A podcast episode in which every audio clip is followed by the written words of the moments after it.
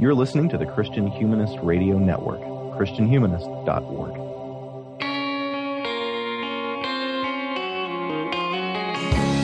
This is the Christian Humanist Podcast, a weekly discussion of theology, philosophy, literature, art, and other things that human beings do well.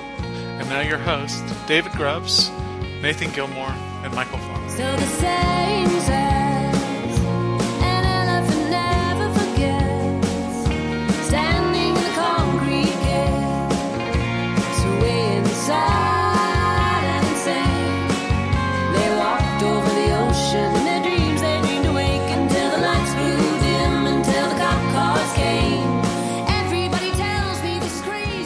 Welcome all to this week's episode of the Christian Humanist Podcast, episode 168, which we are recording on Hobbit Day. So, you know, retroactive week, week later, shout out to Grandpa Tolkien. I'm David Grubbs, prof, uh, assistant professor of English at Houston Baptist University in, well, Houston, Texas. With me today is Nathan Gilmour, associate professor of English at Emmanuel College in Franklin Springs, Georgia. How's your afternoon going, Nathan? All so far so good. Excellent.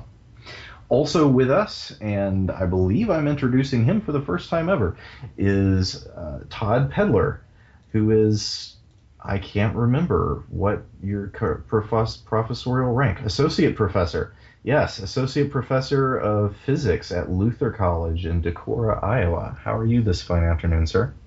Uh, I'm I'm I'm disappointed I didn't just get a promotion because I thought I was going to get one, but uh,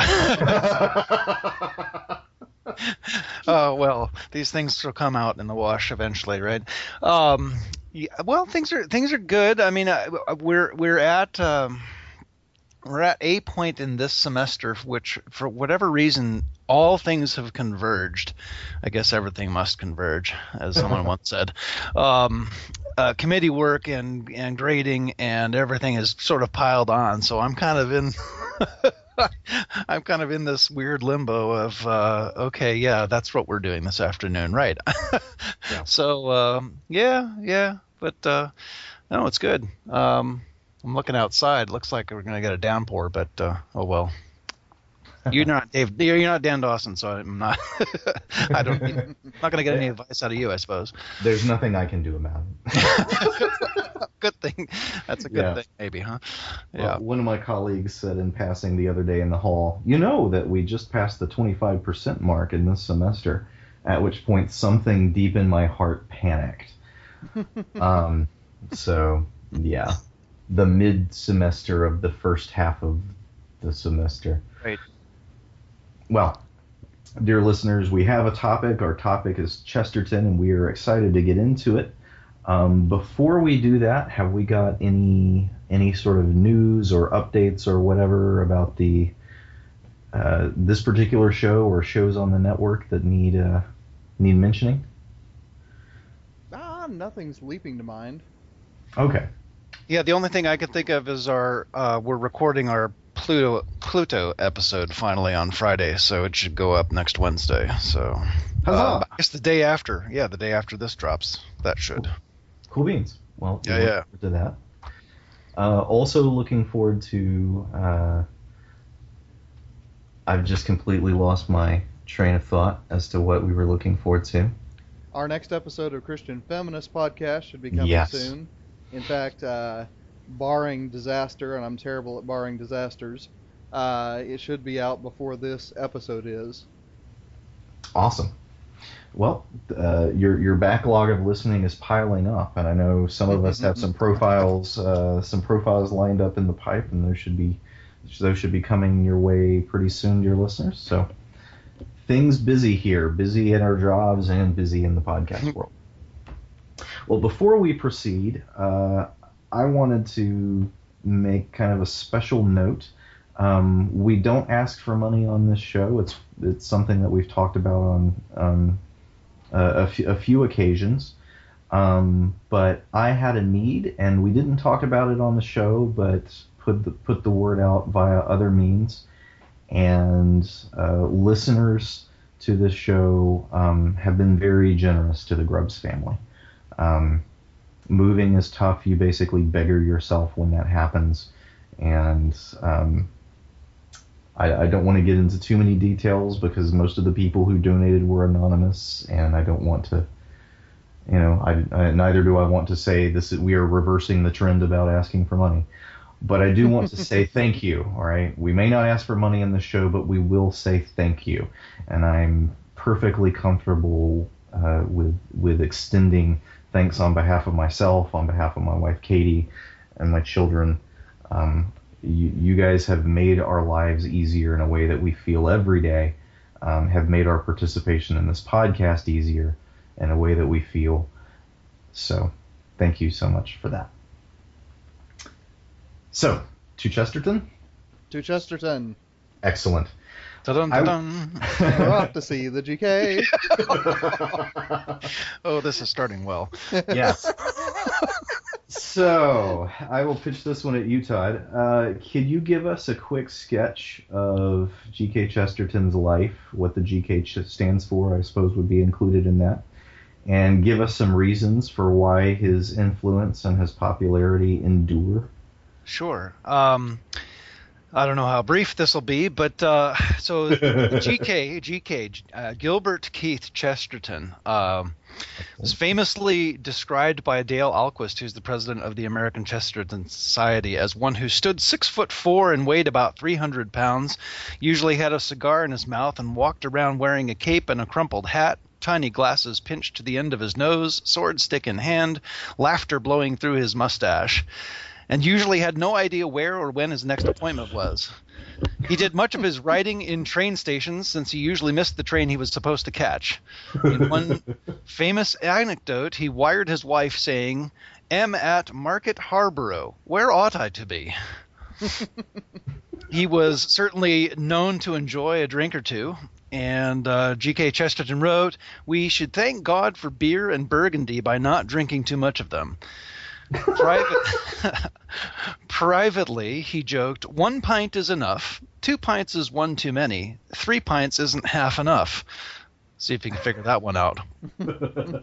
he was always uh, self deprecating concerning his girth as well. Uh, he once said that he was one of the most polite people in England because on a bus he could stand up and offer his seat not just to one but three ladies. Uh, so uh, just a, a, little a little a, a little foray into uh, his adult life, but let's let's begin at the beginning, shall we? Uh, he was born in 1874 to middle class family in London. Uh, attended a school named uh, St. Paul's, and later the Slade School of Art in order to become an illustrator. Um, thankfully, he didn't stay with that. Um, he uh, has has given us much to, to be thankful for uh, uh, for that change of, of mind. He showed some early promise as a writer early on, uh, winning a writing contest in his last years at St. Paul's and writing for and participating in the debate society uh, there. Um, after after Slade, uh, in his early 20s, he was asked to write some articles in art criticism uh, by a friend who had the right connections, as it were. Uh, his family owned the publisher of the Art Journal, and uh, with that began a career as a writer that took him into many different kinds of jobs. Starting out as an editor at uh, at Fisher Unwin, a, a publisher, and then as a journalist and newspaper editor, which essentially was was his principal employment throughout his life. Um, but he, of course, wrote far more than the weekly columns and editorials, uh, as we'll see. Uh, he married the sister of a family friend named Frances, who uh, essentially took care of all his uh, affairs throughout his writing career, which is a good thing given his absent mindedness.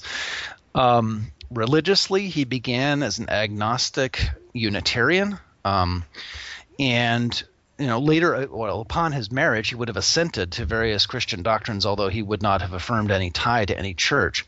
Uh, his wife was an uh, an Anglo Catholic, and uh, eventually, that's the thing that would draw him into the Anglican Church. Um, as you might guess from the, the, the opening anecdotes, he he uh, famously struggled to keep his health. He was a hev- heavy smoker, heavy drinker. Um, in 1914, he nearly nearly died. Um, mm and in 1915, uh, he he swore off alcohol for a, for a while, but uh, eventually came uh, came back to it um, after his conversion in 1922 uh, to Roman Catholicism, which is where he stayed uh, until he died. Now that conversion was a big surprise to a lot of people. Um, it was said that this created not a few who kept their distance. This is from his autobiography, um, not least of whom was George Bernard Shaw, who is famously a friend of his, who said, uh, at this point, no, Gilbert, now you're going too far. Um, and uh, this is what again. This is he would he would remain a Roman Catholic, uh, famously so, uh, dying in 1936. Uh, Requiem Mass was celebrated at Westminster Abbey. Um, and uh, where where uh, a good friend of his, uh, Monsignor Knox, uh, gave gave his uh, his eulogy. His literary output is absolutely huge. Um, several plays, uh, well over hundred books, contributions to a couple hundred more, 200 short stories, several hundred poems, and essays that number, at least in terms of published essays, 4,000. Um, but there are many that that uh, that were that he wrote that were not necessarily published in uh, uh, and, and, retained. It's hard to characterize him with a simple word: uh, novelist, playwright, social literary critic, biographer, uh, you name it, uh, apologist to be sure. His best known works, as far as the public goes, are, are most likely the Father Brown stories that we're talking today uh, about. But uh, in his time, he was very highly respected, and his influence on many circles in London and the UK more broadly was was very significant. Mm-hmm. Um, it's hard to overstate his his uh, presence in the literary and cultural scene of London. Um, he spoke frequently in lecture venues and and lay preaching.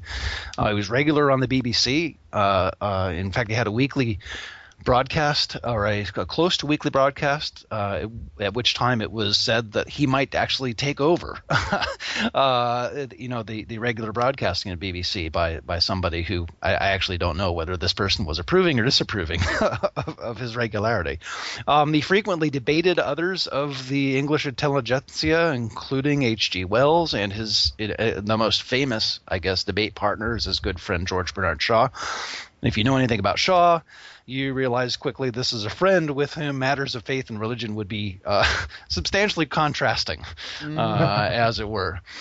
Um, he was no shrinking violet uh, in terms of political statements, um, uh, things, political forces that he saw that were dangerous to uh, a simpler life that he would favor in England um, in the midst of his career, remember when he's writing, he's in he's in the first third of the 20th century, so he's sitting in the middle of the spread of socialism in England, uh, various socialist uh, governments on the continent, communist influence that you know for a while is rising in the U.S.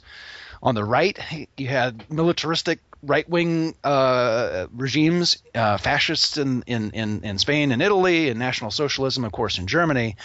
And he spent a lot of time refuting specifically refuting various ideas on both the left and the right. Um, another good friend of his was uh, the Anglo-French uh, historian Hilaire Belloc, uh, who uh, with whom he advocated this idea called distributism, which is a sort of Roman Catholic form of social political theory that basically comes out of the distrust of concentrated wealth and power. Mm-hmm. Um, and he has he has uh, one of his early novels, The Napoleon of Notting Hill, which I just acquired actually because we're doing this um, broadcast. Um, is is very directly taking on um, this this idea uh, and trying to you know promote it. In fact, it's it's said to be uh, something that George Orwell actually looked back to for inspiration, um, in some sense he's got staying power for sure. Um, he's wildly popular among more conservative Roman Catholics um, and some segments of Protestant, Protestantism as as well. Um, broader society hasn't necessarily given him uh, the respect he's due. Um, I just was looking up a couple of articles from the New Yorker, uh, a title, the t- a title of a New Yorker article from 2008, uh, "The Troubling Genius of G.K. Chesterton." Um, uh, Atlantic had uh, a book review uh, entitled "The Reactionary: The Charming, Sinister G.K. Chesterton," uh, written written by Sinister? Christopher Hitch- Sinister. they just meant he was left-handed. Um, Ah. uh, Christopher Hitchens actually is the one who wrote uh, wrote that, so maybe that isn't a surprise um, that he might take that take that approach. Um, but literary folks generally seem to appreciate him as a poet and a fiction writer, and as a public figure uh, in general of the early 20th century.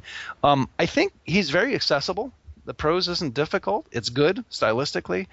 Um, and uh, you know, I, I wonder whether part of his his staying power comes from the influence that he had on people like Lewis and Tolkien.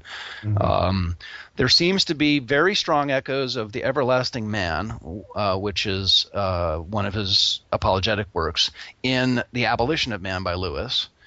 Um, he also wrote an essay uh, you know, that's found in Orthodoxy entitled "The Ethics of Elfland," which has to be a precursor for Tolkien's on fairy stories, um, and Lewis in Defense of Fairy Tales. Both of them um, harken back to things that I find in, in the Ethics of Elfland.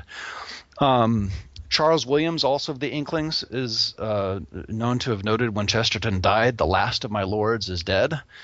Uh, T.S. Eliot on this side of the pond um, had a great deal to say about Chesterton, um, but but uh, the thing I want to quote is this: He said, "More than any man of his time, uh, he had done more to maintain the existence of the Christian minority in the modern world." Um, if we go back to Lewis, I mean, it may be well known to our listeners, but uh, the everlasting man is cited by Lewis as one thing that gave him hope for smart Christianity, shall we say? And um, and I, you know, I, I I I suspect that part of the reason why people know who Chesterton is may be their connection to other people like Lewis, who who are more popular and well known, um, and who spoke highly of him. Um, I think, frankly, um, I mean, the reason why I like him, and again, I haven't read a lot of his. I've read Orthodoxy and, and Heretics and, and What's Wrong with the World. Um, but he's a thinking Christian. I mean, there's a, there's a thoughtfulness with the way he approaches, um, and a realism with the way that he approaches Christianity that I think is helpful and attractive. And so, listeners, grab a hold of him if you can. Absolutely. Yeah. Thank, thanks, Todd.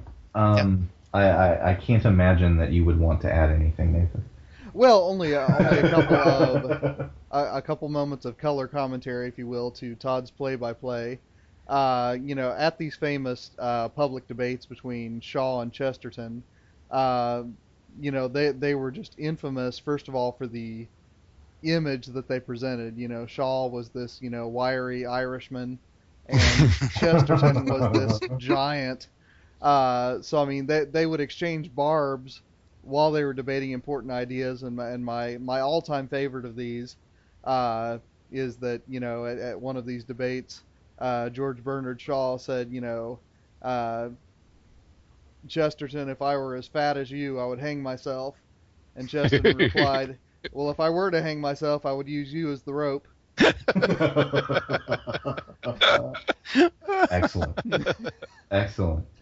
And and you know they made it both up on the spot because those are the because that's that's the guys they were. They did. They Oh, didn't, yeah, yeah, they, yeah. Did, they didn't. It's- They didn't prearrange that joke. Yeah, they, they, they are of a, a, a generation of English writers who seem to have spoken exclusively in witty one liners. right.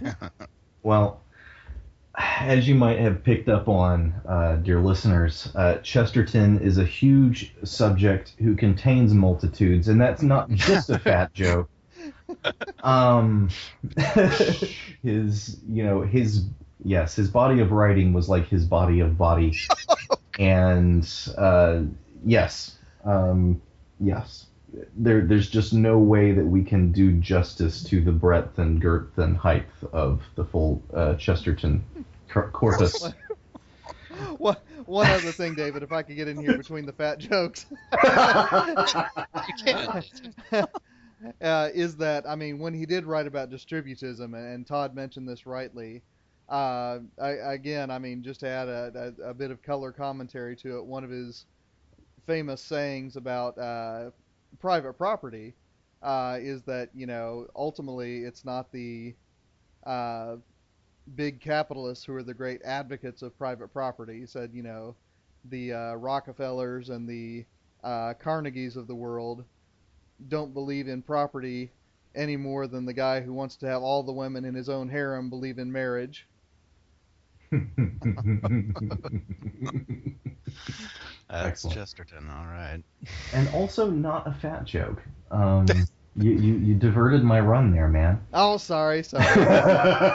no, no, no, no. That's okay. See, this is the kind of guy that he is. He he's he's great at metaphors. He's great at paradox.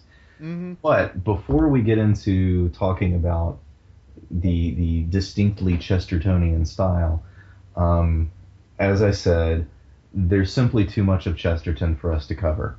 Um, so what we've done, uh, what I've done, is I've selected two stories from his uh, from Chesterton's Father Brown mysteries.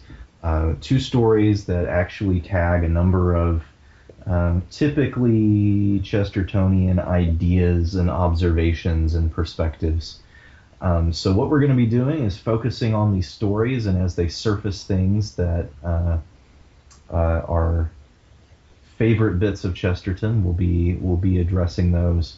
Uh, it seemed the best way that I could think of to lend our uh, conversation some focus without having to take uh, without having to talk uh, our, our way all the way through his opera omnia.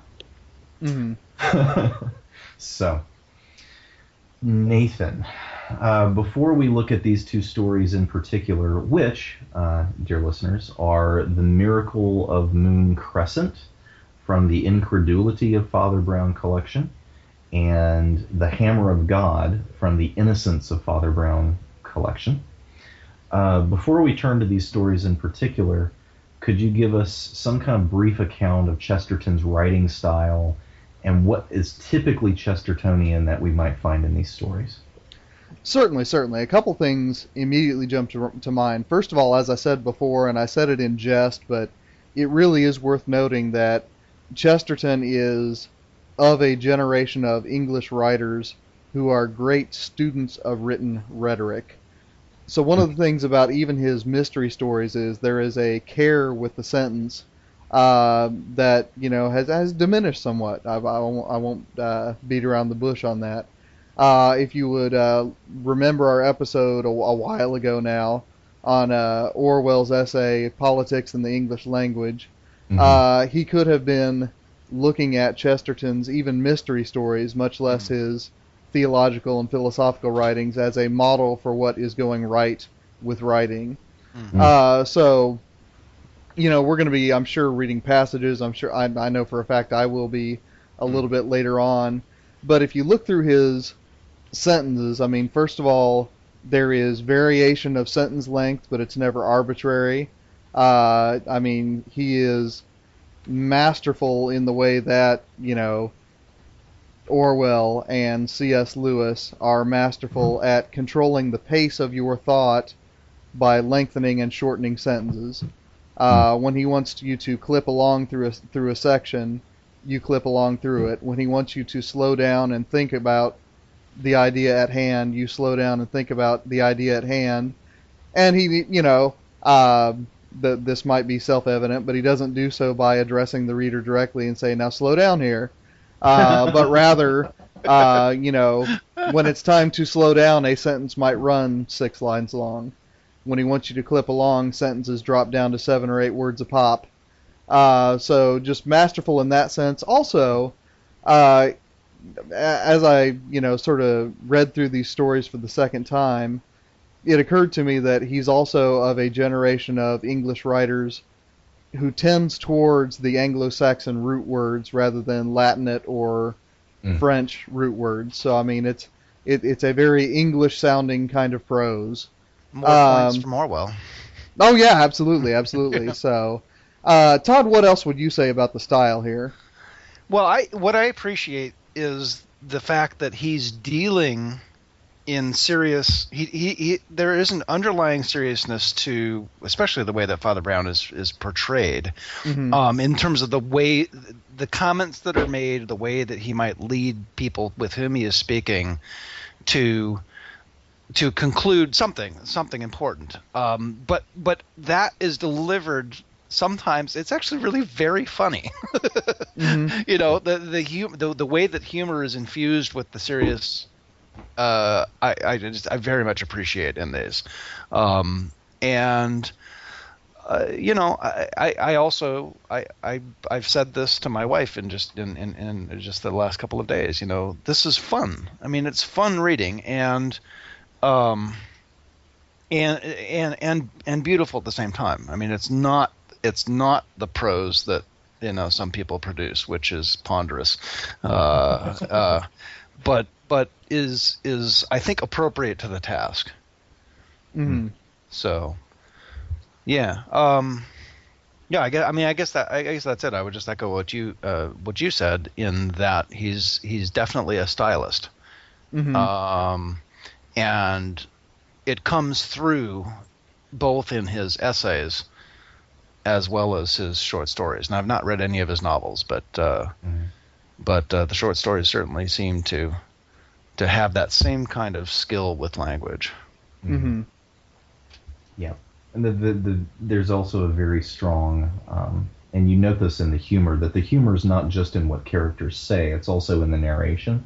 Oh sure. Um, so the, the the narrative voice is um, occasionally or ironically, um, but also in a, in a very jovial way, um, funny. Just just in Mhm. its descriptions, you you feel like uh, the yeah the narrative voice is very like Chesterton.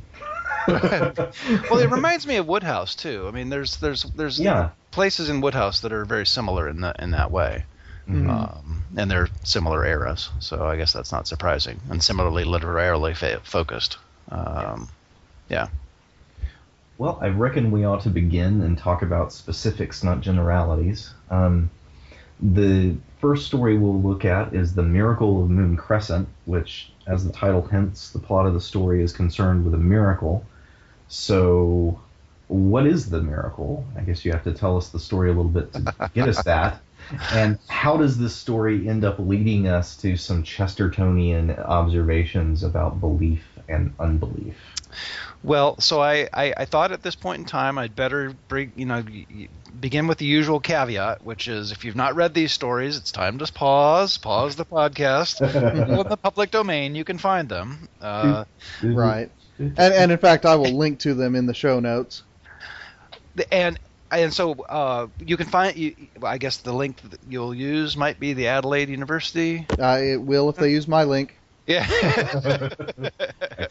Very good. You can also find them at Gutenberg if you don't want to bother finding the link. link. But um, so I would I would pause and, and read both the stories, and uh, they're brief. They're easily read in a short time. So if you want to avoid spoilers, pause now. Okay, I've warned you. So. Uh, the miracle of Moon Crescent. Um, Moon Crescent is, I'll, I'll not tell the miracle until we come to it. It. It's an apartment building which seems, I actually think the setup is really uh, quite funny too. Um, it's an apartment building. It seems to be stereotypically early 20th century mixture of classical and modern, something of a mixture that uh, Chesterton seems to delight in poking a little fun at. Um, the exterior classical form uh, uh, is around an interior that's been renovated, as he said, on the monotonous pattern of an American hotel, uh, which I loved. Uh, gorgeous classical exterior, bland uh, interior, which in which the apartments are as identical as the hundred cells of a hive. On the one side of the building where uh, the action takes place, there's a garden, beautiful garden. On the opposite side, there's this blank and windowless wall of a colossal warehouse. Um, one of the main characters, Warren Wind, uh, the the the one who's uh, whose murder we discuss, uh, has an apartment in this building. He's a well connected businessman, apparently known for soundness and rapidity of judgment of character. Um, there's a there's an anecdote given of his being presented with three tramps, uh, whom he quickly judges. One he sends off to an asylum, one to a drunkard's home, and and the third he hired as a personal valet. Um, which interesting enough. Uh, eh, although that will be important, right? Um, he's a very wealthy man. He has a secretary as well as this valet, and he's meeting at the beginning of the story with Silas Vandam, who's an oil magnate. The meeting is ended. The men leave the room um, and are instructed not to return. And uh, in the hallway, they meet a, a, a new character who's some sort of uh, shyster, maybe I'll say, who speaks of a of a new spirit from Oklahoma City, and he wants to meet with Wind and and and convert him. Um, the secretary says, "No, no, no, no, uh, no. He's not to be bothered right now." And and um, in the midst of this, they they uh, their time in the the hallway, they have this discussion about uh, about spiritual things, and they all seem to be varying degrees of atheist and so forth. And in the midst of this discussion, as often happens, Father Brown pops up, and. Uh, tells the secretary that he's got to see Warren Wind to see if he's okay. Um, and and they say why? Well, well, he's just been outside the warehouse side of Moon Crescent and saw a crazed and ragged tramp, an Irishman who shouts some oath against Warren Wind and shoots a pistol that's got a blank cartridge in it, and runs away.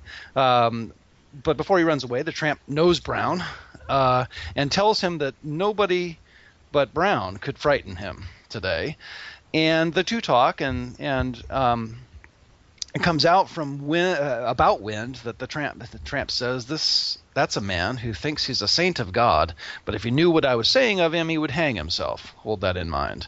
And then he runs away.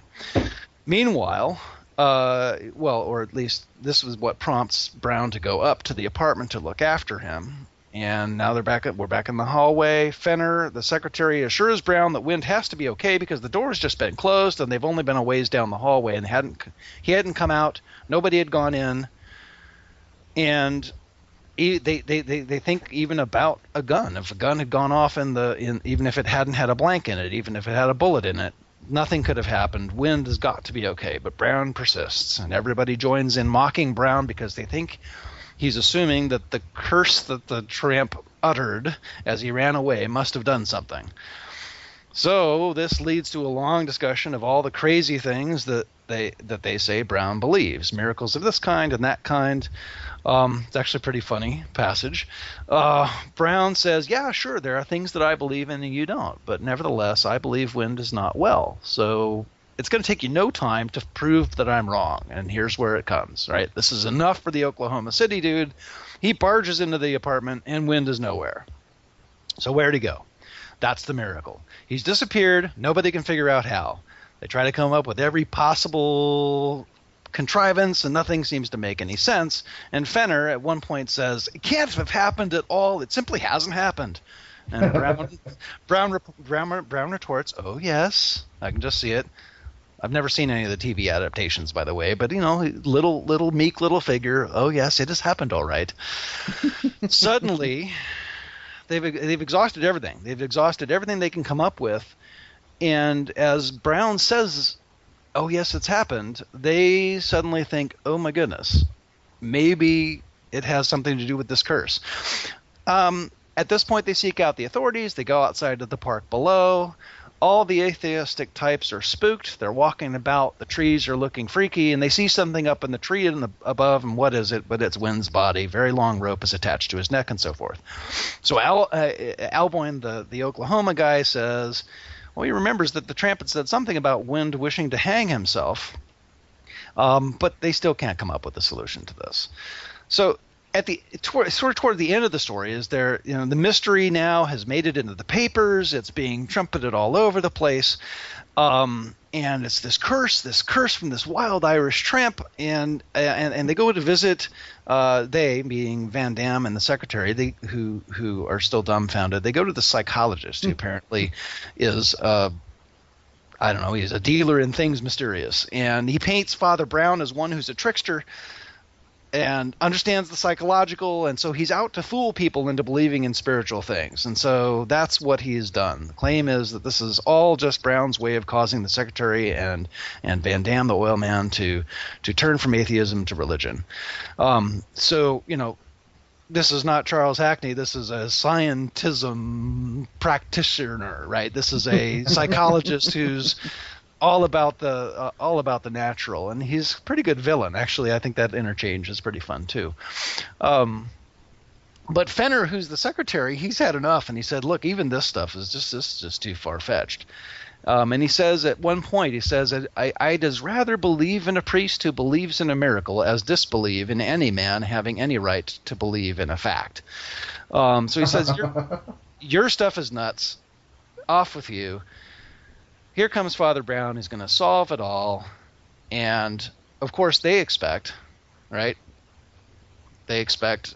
Well, there. Well, what, what what Vandam and Fenner want to do is say you were right. After all, it was it was the curse. Father Brown, they think they think that's what he thinks, right? He never said so, right? Um, he says uh, there's a brilliant move here where where where where Brown, in talking to them, says, "Yes, I believe in miracles." I believe in man-eating tigers, but I don't see them running around everywhere. Um, and the two are, you know, the two are flummoxed and and and and don't know quite what to think. And they try to get Brown to say, "Hey, this is the way to kill off materialism. Just trumpet this miracle."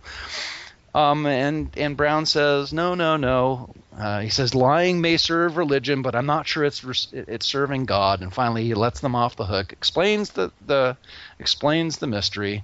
What was the mystery in short? Irish tramp downstairs, shoots the gun. Wind is in his apartment, looks out the window. The assistant, the valet, who was one of the other Irish tramps from the beginning, uh, lowers a rope down from the room above, yanks him up, breaks his neck, I presume. They lower him down to the ground. The third Irish tramp, the third of the three that he apparently judged early on, put them puts him up in the tree, makes it look like he hung himself on a tree, and so forth. That's the end. Now, the miracle, of course, is is how did he die?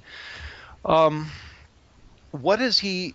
What is what is Chesterton Chesterton doing here? Uh, there's one thing he says that Brown Brown says that I think captures it. He says it's natural to believe in the supernatural.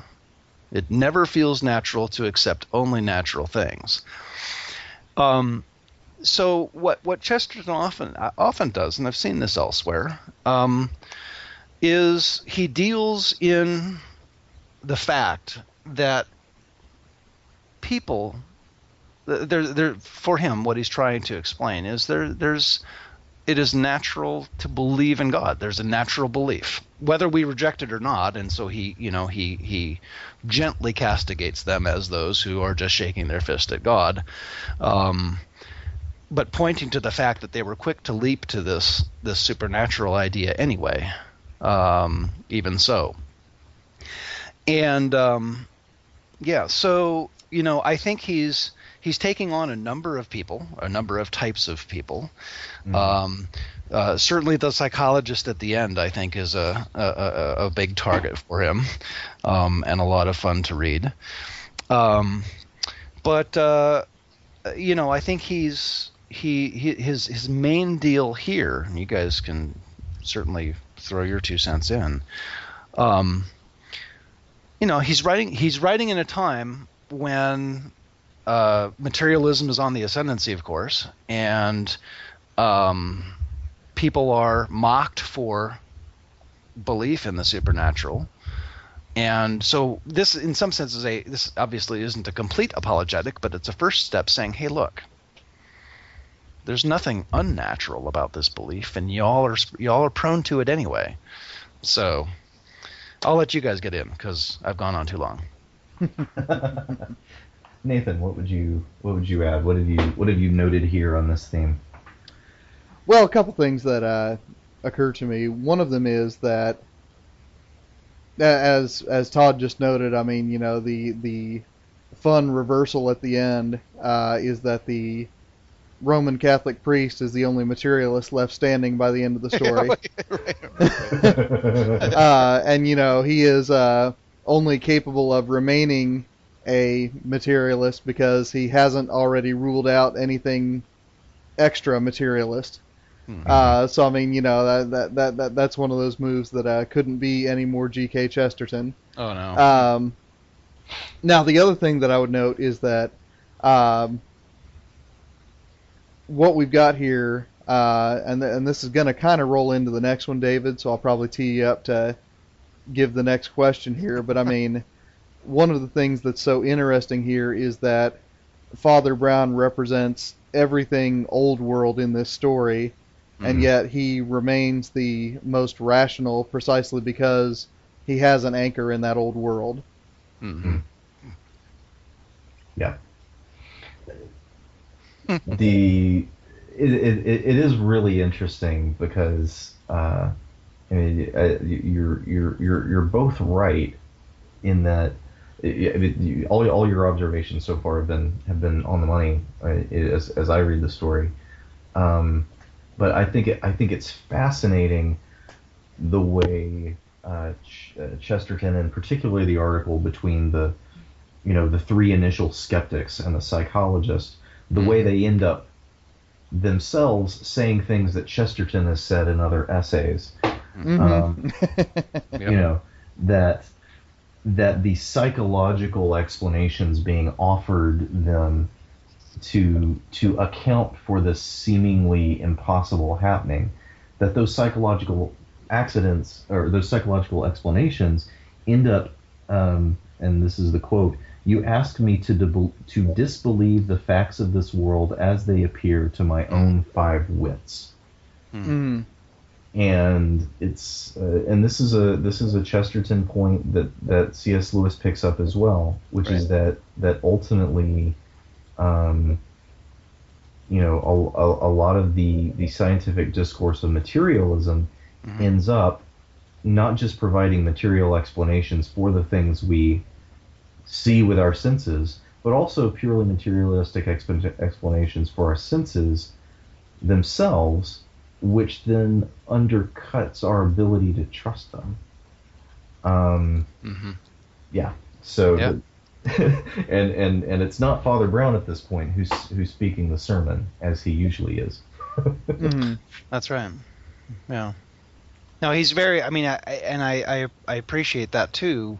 Just that technique of of of weaving his perspective and things that he is going to say in other uh, other venues into multiple characters. It's not just Father. You know, Father Brown is not the the uh, you know the mas- monastic superhero, right? I mean, he's, um, yeah. So no, very much appreciated that uh, Mm. that whole dialogue. Yeah. Mhm. Yeah. Well, also interesting because it's it's uh, it's something of a trick played on the reader.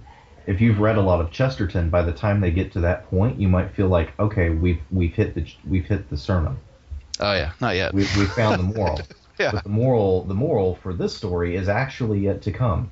Um, proving that we should be open to the possibility of miracles isn't actually um, ultimately what Chesterton is after. Mhm. um, which we will follow up with that with you, uh, Nathan. Uh, in that this story is also concerned, I think, very powerfully with um, notions not just of the relation of the human and the divine, but also of the human and the human. Um, notions of class, um, especially played out in acts of benevolence and judgment.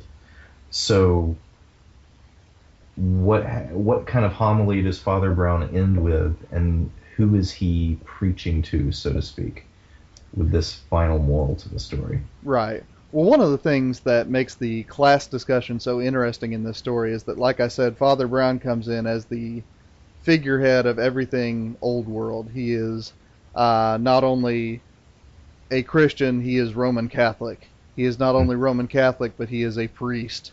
Uh, and so all of these American characters uh, consider themselves to have progressed beyond it, whether they be materialists uh, or whether they be, you know, uh, adherents of this new uh, wind religion. And I, I, I, I, I mean that that's a pun that runs all the way through this story. Dear heavens, the uh, Wind. the Yes. yeah the, the the guy from Oklahoma is you know preaching a new religion of breath and wind, Yes. and then a guy named Wind end up ends up you know swinging in the wind. Um, it's like, wow, I, you know, as, as if the first, you know, as if the other story hadn't hit us with a hammer, but we'll get to that later. That's right. Uh, but the three uh, tramps at the beginning, the reason that they conspire together to murder Mr. Wind is precisely because of his much vaunted rapidity of judgment. Uh, you know, Father Brown says, you know, the the resentfulness, resentfulness, and ultimately the vengeance of these men came precisely because you know Mr. Wind, who prided himself on being able to judge quickly, judged them quickly. Uh, so you know, without knowing them, without hearing their stories, certainly without you know walking with them, uh, he basically sums them up and acts as a tyrant, frankly, to them. Uh, so even though you know the seeming benevolence of Wind, uh, you know, puts them all in their places, it turns out that human beings don't like to be put in places, and Mhm. so you know this is the the Father Brown sermon at the end that uh, ultimately, if you think you can judge people quickly, it still might not be a good idea. yeah. And David, what uh, would you add to that? Well, just the way that he ends the story. Um, he was killed for being a judge of men, is is what he says, and then one of the characters says, "Well, you know, I'm blamed if I understand." The the the, the breezy Western gentleman, haha, breezy, breezy. Um, Yeah. your Wilson and your Irishman seem to be uh, the, the the valet and and the the hobo. Uh, your Wilson and your Irishman seem to be just uh, a couple of cutthroat murderers who killed their benefactor. I've no use for a black and bloody assassin of that sort in my morality, whether it's religion or not. To which the secretary responds, He was a black and bloody assassin, no doubt. I'm not defending him, but I suppose it's Father Brown's business to pray for all men, even for a man like. And Father Brown's interrupts. Mm. Yes, it's my business to pray for all men, even for a man like Warren Wind. hmm So the one who's being held up as the sinner for whom the priest then intervenes, the one whose soul is prayed for, is is actually the man who's died, Mm. um, not the murderers, Mhm. because uh, you know from Father Brown's perspective, um, his sin was in some way the more monstrous Mhm. which is which is interesting. I don't I don't know that he would necessarily say that in like you know actual life, but Father Brown stories are always at least half parable. Mhm. Mhm. Anything else that we want to say about the miracle of Moon Crescent before we move on to the Hammer of God? I think I'm ready to move on. Yeah, I think it might be Excellent. interesting to actually put them together. You know. Yeah. Mhm. At, at the end, so. Sure, let's do that then. So turning to the Hammer of God and teeing this up for you, Todd. Again, Chesterton wants to populate his story with characters that are essentially a rogues gallery of worldviews. That's Mhm. uh, one of his favorite technique techniques. He doesn't do Yeah. it all the time, but he does it often enough to Mhm. be a movie you recognize. So, who is in Brown's and uh, Chesterton's sights this time around, at least in terms of worldviews?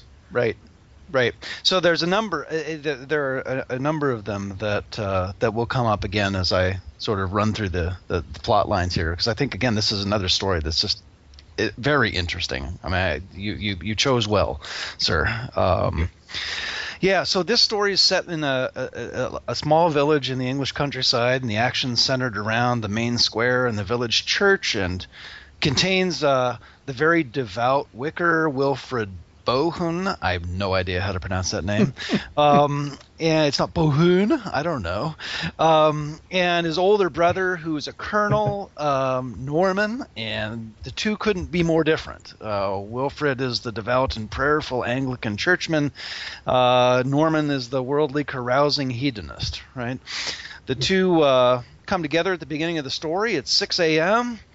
And Wilfred is off to prayer, as usual, exercises in the morning, and Norman is still out having, as the story says, either his last glass Tuesday or his first glass Wednesday. The, cur- the colonel was not particular. Another lovely opening paragraph. I just thought it was fantastic.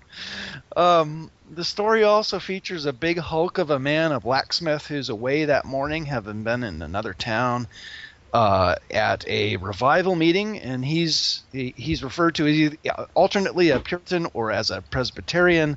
Uh, the two would be very tightly wound uh, together. And every one of our OPC listeners just said amen. Well, I'm thinking actually more likely it's the Heritage Reformed Netherlands congregations who are saying amen. But anyway, um, the uh, the uh, uh, whether Wilfred is let's see, uh, where was I? Where was I? Oh yes. So um, Norman says I'm going to go check in on the blacksmith. Knowing he's away, but his wife is at home. Wink, wink, nudge, nudge. Uh, leads to a discussion. This leads to a discussion between Wilfred and Norman about the fear of God and whether uh, Wilfred is cons- uh, sorry, whether uh, uh, Norman is concerned about God or the blacksmith happening upon him and the blacksmith's blacksmith's wife while he's calling. The two part. Wilfred goes inside the church. He happens upon the village idiot named Joe, who's a nephew of the blacksmith. Never been inside the church to pray, and the this this idiot, uh, I'll use the word because Chesterton does. He leaves. He passes out the door, and the last thing Wilfred sees is the colonel, who's still out on the square tossing pennies at the idiot Joe, mocking him, and so forth. Later, along comes an atheist. Got to have an atheist, right? Um, so we've got an atheist who's the village cobbler. He, he comes into the church and finds Wilfred, who's surprised to see him there, of course. And the news comes out that Norman's been murdered, and the two go out to the square to see Norman face down with a smashed head. A violently, rather violently smashed head. Not much left to it, apparently. Um, and there at the uh, there are the doctor, the Presbyterian minister, the priest from the Roman Catholic chapel to which the blacksmith's wife is attached, um, and she's there also crying on the bench. So immediately, because of this injury, the assumption is, of course, that the blacksmith has returned and murdered him. Uh, due to the, the the assumed infidelity and, and and so forth, he's the only one strong enough, they say, to crush the man's head like this. So they're pondering this where's the where uh, wondering where the blacksmith is and along comes father brown. How he ends up at these places i have no idea but that's part of the mystery right? Um, he uh Providence. you know yes indeed. So he, he notice he notifies everybody oh turn around look hark here he comes. And he's coming up on the road. Accusations fly. The murder weapon is revealed. It's a, the smallest of hammers from the blacksmith shop but it's clearly the murder weapon. It's got the hair on it and blood and whatnot. But it seems nonsensical that the blacksmith, who's capable of wielding the largest hammers in the shop, would have chosen that one to do the deed. Hmm. The blacksmith, Puritan he, amidst all this, notes, Is Colonel Bohun dead? Then he's damned. Chesterton's going there, right? The atheist cobbler then cries out, Don't say anything! Don't say anything! And Chesterton describes him as dancing about in an ecstasy of admiration of the English legal system. For no man, he says, no man is such a legalist as the good secularist. I love that. Uh, the reply from the blacksmith is uh, also rather precious. It is well for you infidels to dodge like foxes because the world's law favors you, but God guards his own in his pocket, as you shall see this day. Moderate your language, says the doctor. Moderate the Bible's language, and I'll moderate mine. So the Huzzah. investigation. Yes. investigation continues, and the men are bickering in the square. Father Brown is looking at the hammer. He's intently looking at the hammer. Charges seem to be likely. Interaction between the inspector and the Puritan blacksmith is interesting. He says, finally, go ahead, charge me. I have friends who will vouch for me. And then soon two of his friends are there. They're from Greenford, the town he, he'd gone to, and now everybody's flummoxed. Did the wife kill it? Kill him? Who knows? That was dismissed quickly. They consider someone says something. Only an idiot would use a tiny hammer to do this. Aha! It's Joe. No, no, no. What do we see here? This is what's beautiful.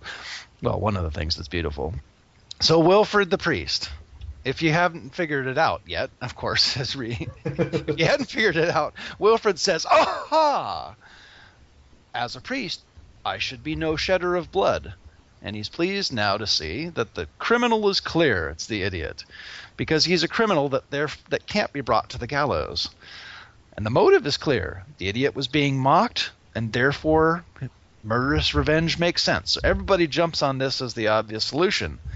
Brown, though, he's done this before, says, uh uh To which the doctor says, That fellow seems to know more than he ought to. Those popish priests are deucedly sly. Wilfred whimpers, whimpering. It was the lunatic. It was the lunatic. Everyone's confused. Maybe God did it, says the Puritan. No other solution makes sense. Blow is violent, has smashed his brain with this little hammer. It's a miracle. Wilfred responds at this point that he had warned Norman to beware God.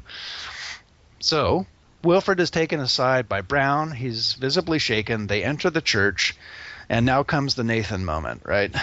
Wilfred and Brown go up, uh, up to the top, uh, up to the top of, uh, uh, uh, up to the steeple. Um, it seems. Am I missing something? I'm missing something. I think. I'm missing something. Well, no, he speaks there of the blacksmith, whom he characterizes as a good man, but not a Christian, one who professes that Scotch religion, in which others are judged from on high. And Brown then goes on to speak of another man who grew fond of high and lonely places to pray, who fancied he was God in those dizzying heights, and thought it was his to judge and strike down the sinner. Of course, again, like I said, he's playing he's playing the role of Nathan here, um, and you know Wilfred is cut to the quick.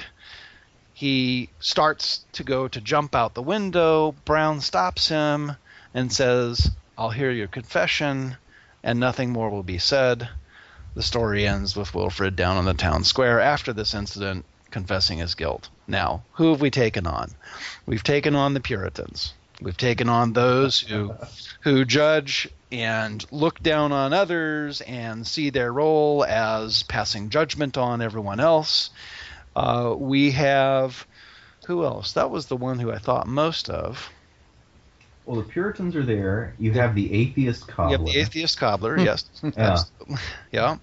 Um, I mean, those are the two that I see. uh, Those those are the two that I see most clearly. I mean, he's clearly going after. He's clearly going after judgmentalism again, just as in the Mhm. previous story, um, and he hits it on two fronts. Um, but he also has his own morals, you know, his own moral tale to tell um, in the way that Brown deals with um, the way that Brown deals with this guy. Um, so I don't know. I could only come up with those two, uh, those two worldviews. What do we? Uh, well, I guess the doctor. You know, the doctor is very. I guess there's this this discussion about the physical science. Your physical science is just wrong, uh, right? The woman is not going to be a, strong enough to kill him. Mhm. Um, Well, you follow the detective, and the detective is all obsessed with the blacksmith because he has True. the motive, yes, but then he doesn't have opportunity. right. So it's the it's that legal perspective. Right, right, right. I mean, there, Yeah. there, there certainly does seem to be the, um, again, the the confusion of what happens when you can't s- explain something directly. Uh, you know, Mhm. sort of a scientific point of view. But um, yeah, what would you guys add? Nathan? Oh, I mean, you know the the colonel himself. I mean, the the hedonist is obviously you know a pretty despicable yes. figure. I mean, not right. not only because he's going to go uh, continue his seduction of the blacksmith's wife, but also because when they find him, he's trying to toss pennies into the mouth of the Right. village idiot who stands around with his mouth open. Uh, I, I mean, I, I I wasn't entirely sorry to see him go. Although, he had that curly black mustache, right? yeah, there you go. yeah, he, he's he's such a he's such a villain, but I mean, he's he's very clearly your, you know, he's your hedonist who just Yeah. doesn't give a rip. Right. hmm You know, um, and he's the one killed off. Um, well, ultimately killed off by his brother, who is who's kind of the inverse of that. It's the the Right. Stoic killed the Epicurean. Right, right. Yeah. Pe- Penser- Penseroso dropped a hammer on Allegro. Exactly, exactly. Very good. Had to get, Um, had to get the Milton in there. You bet. yeah, yeah. Uh, it, it's uh, I, I don't know. I, I love the story. I assign it um, whenever I do um, uh, sort of introduction to literature or classes on that nature. I assign this as a as a, a a s- a story for close reading. I leave the ending off and ask students to solve it themselves. Oh, very Hmm. good. Fun. Um, uh, usually, about a quarter of the students think Father Brown did it because they deeply suspect his knowledge, and having read no other Father Brown, they don't realize he's the detective. Deucedly sly. Deucedly Yeah. sly. Yes, those Romish priests are deucedly sly. Um, one of the things that I think is interesting about this particular story is the uh, the way physical space plays into uh, plays into the story, both uh, especially the physical space around the church, its interior and its exterior. So, uh, are there ways that paying attention to to Chesterton's characterization of this sacred space uh, can point us to um, insights about the story? Nathan.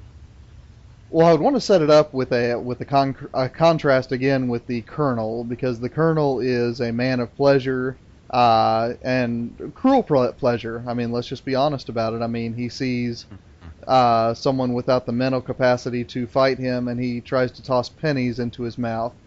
Uh, he sees an extraordinarily pious family, and his first thought is to seduce the wife. Mm. Uh, but one thing about it is that it's all very immediate. It's all very sensory. Uh, he knows that something will be enjoyable, and he does it. And I say that to set up uh, this wonderful paragraph. And, and like I said earlier, I wanted to kind of hold off on talking too much about the style till I read an extended passage. Uh, but this is from towards the end of the story. Uh, the uh, Father Brown and uh, and Father Bohun have gone into the church at this point, and this is how the narrator describes it. Immediately beneath and about them, the lines of the Gothic building plunged outwards into the void with a sickening swiftness akin to suicide. There is an element of Titan energy in the architecture of the Middle Ages that, from whatever aspect it be seen, it always seems to be rushing away like the strong back of some maddened horse. This church was hewn out of ancient and silent stone, bearded with old fungoids and stained with the nests of birds. And yet, when they saw it from below, it sprang like a fountain at the stars, and when they saw it as now from above, it poured like a cataract into a voiceless pit. For these two men on the tower were left alone with the most terrible aspect of Gothic, the monstrous foreshortening and disproportion, the dizzy perspectives, the glimpses of great things small and small things great, a topsy-turvydom of stone in the mid-air. Details of stone enormous by their proximity were relieved against a pattern of fields and farms pygmy in the distance. A carved bird or beast at a corner seemed like some vast walking or flying dragon wasting the pastures and villages below. And the paragraph goes on for a while, but one of the things about this building is that it distorts one's sense of proportion in the world. Uh, it really is a a a macrocosm, I guess, of the psychology of the of the Anglican priest. Uh, He starts to think of himself as looking down on the sins of the people below, especially his brothers. Uh, he starts to think of his own role in things as being very much higher than everyone else, and that's and that's that's the bit that you know Todd was focusing on earlier. That you know the physical Hmm. perspective uh, corresponds and you know informs the psychology of the piece. Mhm. So, you know, it, it really is a, a wonderful little thing where again, uh, there is no direct psychological examination, largely because we heard from the Crescent Moon story that you know psychologists tend not to do well in these stories. Uh, but there's definitely something psychological going on with the shape and the form of this cathedral. Nice. one of the things that uh, I, I love that you brought up that, that you focused on that passage. It's one of my favorites um, hmm in, in in all of the Father Brown stories, um, and it's one of the reasons why I keep coming back to this particular story.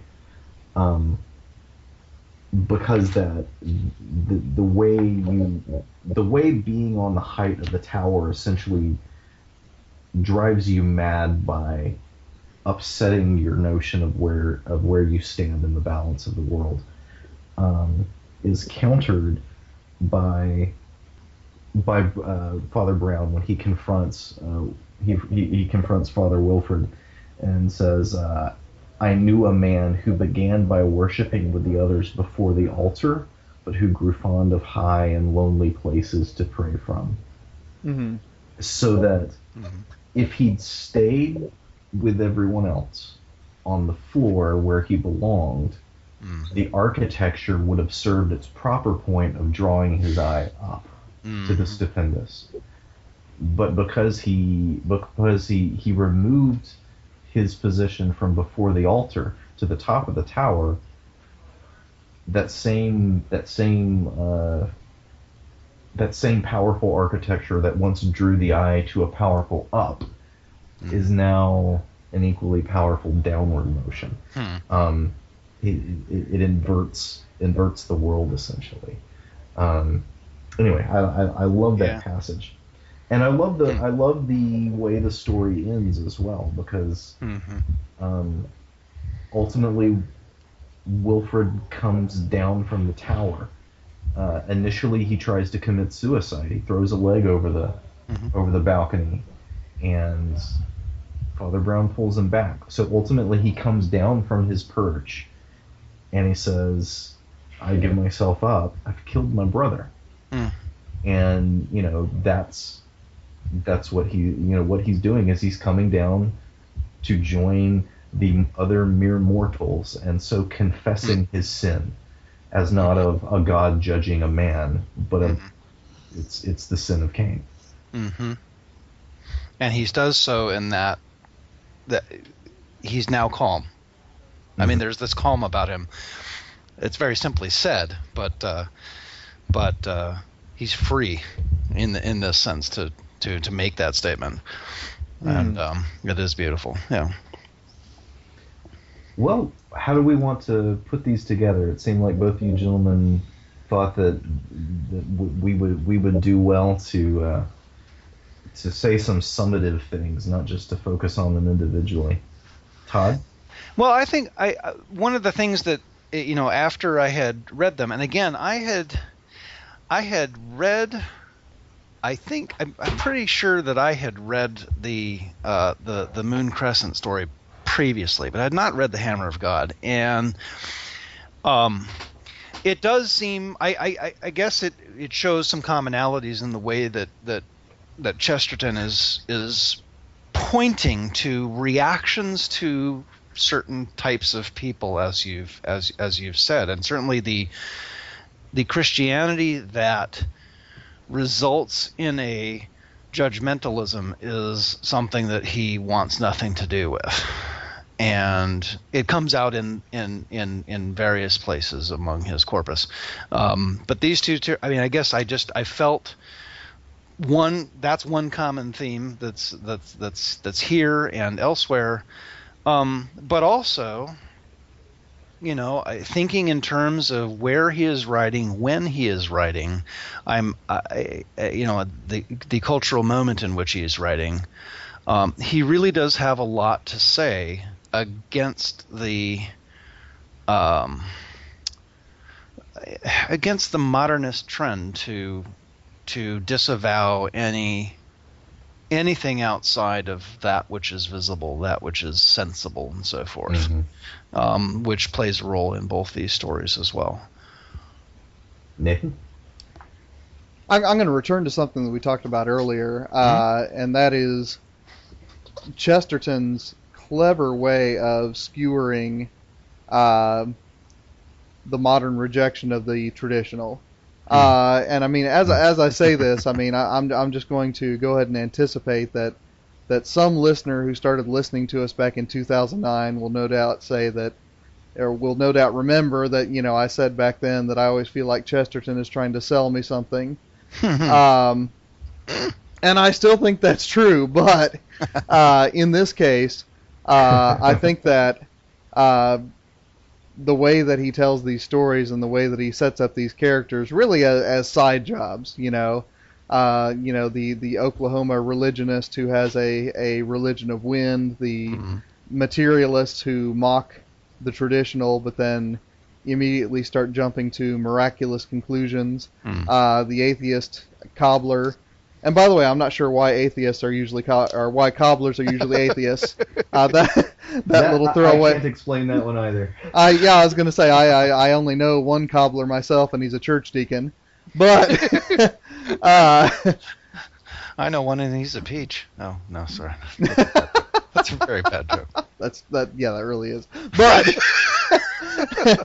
you know the the idea that you know this cobbler because he's an atheist, he holds up the English legal system as an almost divine thing. Uh, it, it is a subtle little satire on the sort of fashionable disbelief uh, that certainly pervades the first third of the 20th century and certainly hasn't gone away in the first third of the 21st. Well, uh, one of the reasons why I put these two together, uh, they they go together in my mind, not just for the reasons that uh, you two have cited, uh, the the commonality of, of the the theme of judgment that you picked up on Todd, and and the the examination of people who seem to represent different perspectives on the world that, that you talked about, Nathan uh, is also Father Brown's insight into the two murderers. He seems to have a great deal of sympathy with Wilfred and Hammer of God and with you know the three tramps in Moon Crescent. And uh, at at the uh, at the end of Hammer of God, Wilfred is is aghast because Father Brown seems to know what he did, and without having been there, without having seen him, and uh, Wilfred asks him, you know, how do you know these things? Are you a devil? And Father Brown's answer is, no, I'm a man, and so have all devils in my heart. That one of the things I love about these stories is the way that Father Brown can imaginatively sympathize with the murderer in the moment of the murder or in the conception Mm. of the murder and see that that that in that moment it wasn't a it wasn't a moment of bestial insanity which was the popular thing in Chesterton's day was just to say criminality is a kind of insanity. It's it's it's something that makes you subhuman and we need to classify those people who are of criminal types. Um, no, rather, Father Brown sees himself as also uh, also a sinner with a sinner's imagination, and and he imagines himself into the position of when what would happen to me, what would have to be true in order for this crime to make moral sense to me. And when he knows that, he knows who did it. So it's it's I, Yeah, that's, that's fantastic. Yeah. Uh, I, I, uh, it's one of the things that I love most about the Father Brown stories is is his sympathy with those who often he ends up catching because they because he doesn't classifies them as monsters to be captured and sequestered or put down, um, but as souls to be sought out so that they may have their opportunity to confess and repent. Well, anything else we want to say before we end this? This has been a, a long one, I think. hmm Sorry. No, no, no, no. It's all right. It's just I, I'm, I'm, I'm watching the clock and I've got to teach in not very long. So okay. Yeah, I my own I, I just wanted I guess I'm glad that Nathan brought up that passage from the Hammer because um, it it struck me there, and I maybe it struck me there because I'm reading Jayber Crow. Struck you? I yeah, haha. Sorry, that was that was unintentional. yeah, you kind of you kind of left that one blowing in the wind. oh my goodness.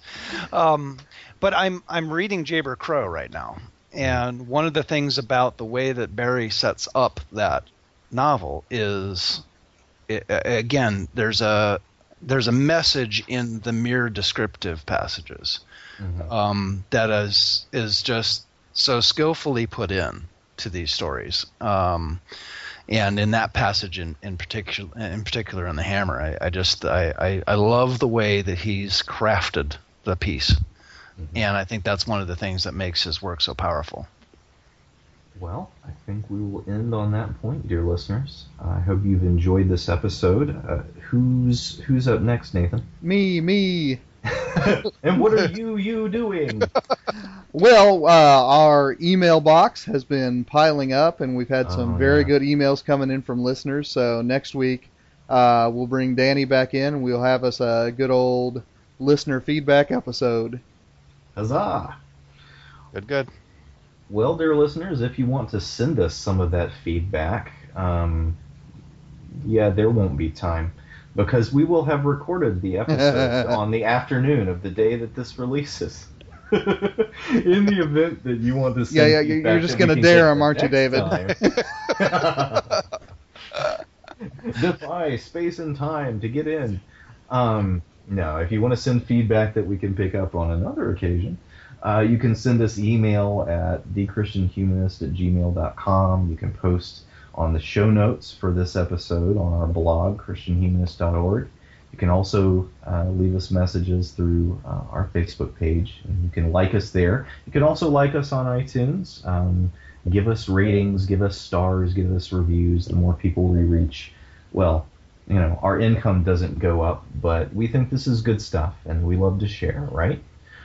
So, the Christian Humanist podcast is the flagship of the Christian Humanist Radio Network. Our press liaison is Kristen Philip, uh, Philippic, and our intern is Amberly Copeland. I'm David Grubbs on behalf of Nathan Gilmour and Todd Pedlar, imploring you, along with Luther, to let your sin be strong, but to let your faith be stronger.